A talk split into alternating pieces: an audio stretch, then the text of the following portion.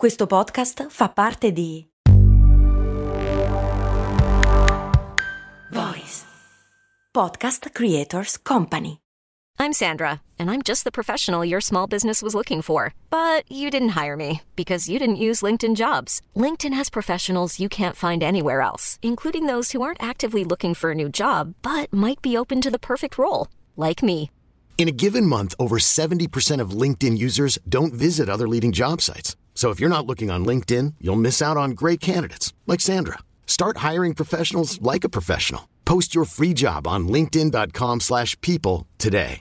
La gentilezza, molto semplicemente, è l'affitto che dobbiamo pagare per lo spazio che occupiamo su questo pianeta. E in questa puntata parliamo di gentilezza. Ciao, sono Stefania Brucini. Ho creato Simple Tiny Shifts, il metodo per smettere di procrastinare, aumentare la produttività ed essere più felici. Ti do il benvenuto al mio podcast, Valorizza il tuo tempo.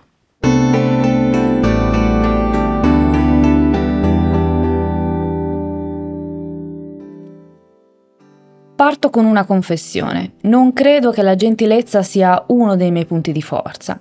Sicuramente sono gentile, o meglio, posso esserlo, ma è una caratteristica che ho cercato di imparare e coltivare nel tempo.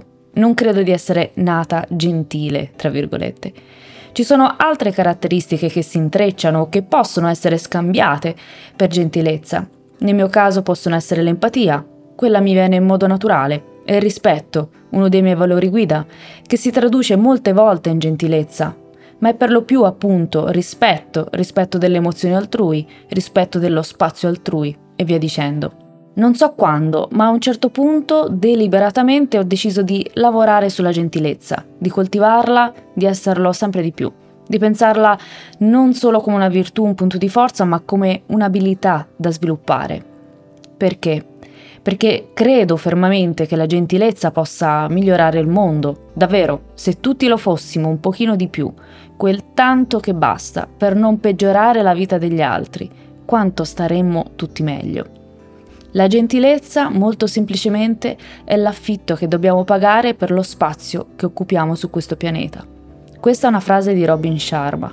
Quanto è vera, ma soprattutto quanto ne siamo consapevoli.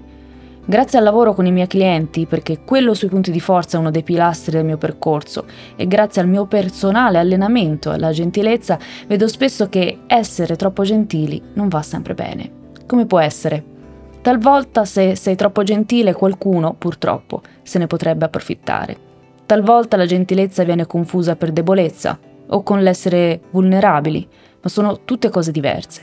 Essere gentili non significa essere vulnerabili, essere gentili non significa dare all'altro il diritto di invadere il nostro spazio, di dire cose non consone, di esercitare un eventuale potere. Tutti abbiamo vissuto o sentito storie raccapriccianti al lavoro in cui l'ego di qualcuno schiaccia la gentilezza di qualcun altro. Capricci inutili di capi, responsabili, ma anche colleghi che sfogano la propria frustrazione su chi credono sia più debole. E qui ritorno al punto iniziale, ma se ogni giorno fossimo tutti un pochino più gentili, quel tanto che basta, per non appesantire la giornata altrui, non saremmo tutti più felici? Nelle prime puntate del podcast ti ho parlato di come le nostre azioni hanno un effetto domino sugli altri e anzi possano influenzare i comportamenti altrui. Nel libro Connected di Nicholas Christakis e James Fowler vengono descritte le ricerche di come le nostre azioni abbiano ripercussioni sugli altri. È stato provato che ogni nostra azione non influenza solamente chi interagisce direttamente con noi, ma può avere un impatto significativo fino a 3 gradi di separazione. Quindi quando stiamo cercando di cambiare positivamente la nostra vita, stiamo inconsciamente influenzando un numero incredibile di persone. Fowler e Christakis hanno stimato che solitamente ci sono circa 1000 persone all'interno dei 3 gradi di separazione. Ci pensi? Che meraviglia! Tra l'altro ritroviamo la gentilezza anche negli studi sui modelli di comportamento delle persone felici. Apro una piccola parentesi per rivederle insieme. Secondo lo studio condotto da Sonia Lyubomirsky, le persone più felici seguono i seguenti modelli di pensiero e comportamenti. Sono solitamente i primi a offrire aiuto ai colleghi o estranei, Includono tra le loro abitudini settimanali o quotidiane l'esercizio fisico, sono a proprio agio nell'esprimere gratitudine per ciò che hanno, coltivano relazioni di qualità, sono profondamente impegnati in obiettivi e ambizioni per tutta la vita, assaporano i piaceri della vita e cercano di vivere nel momento presente, hanno crisi e momenti difficili come tutti, ma ciò che li differenzia è l'equilibrio e la forza che mostrano nel far fronte alla sfida. Praticano l'ottimismo quando immaginano il futuro. Te li ho elencati tutti, in realtà, perché un ripassino in questo senso non fa mai male.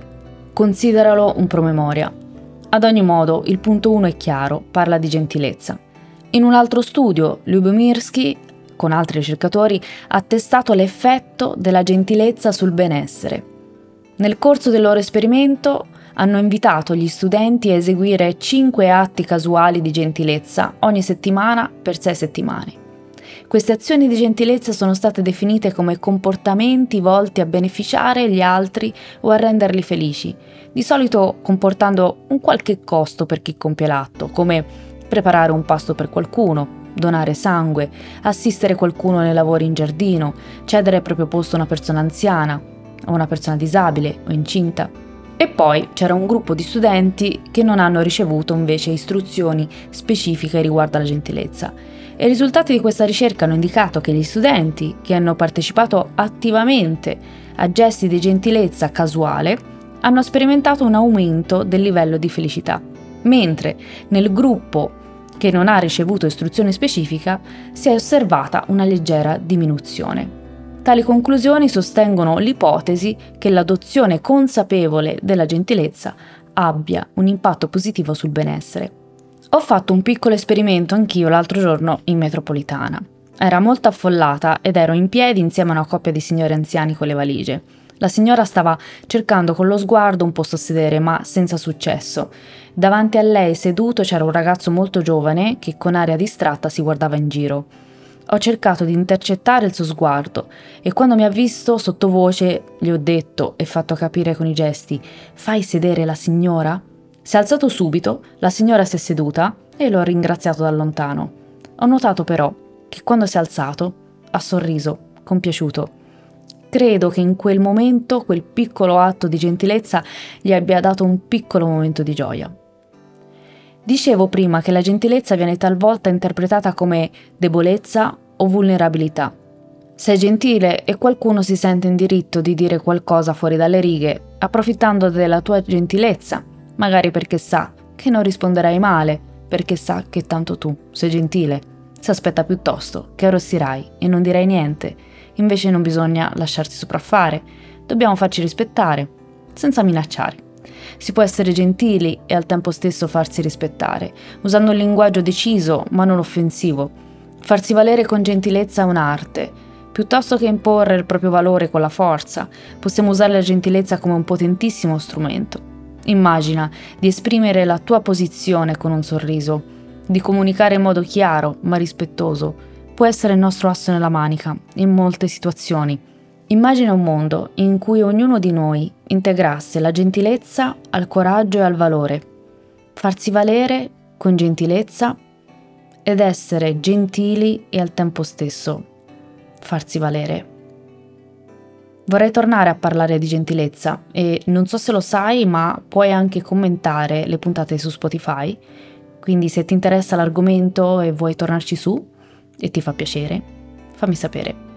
Io, come sempre, ti ringrazio per avermi dedicato qualche minuto del tuo tempo e se la puntata ti è piaciuta, se il podcast ti è piaciuto, condividilo. Grazie ancora, alla prossima.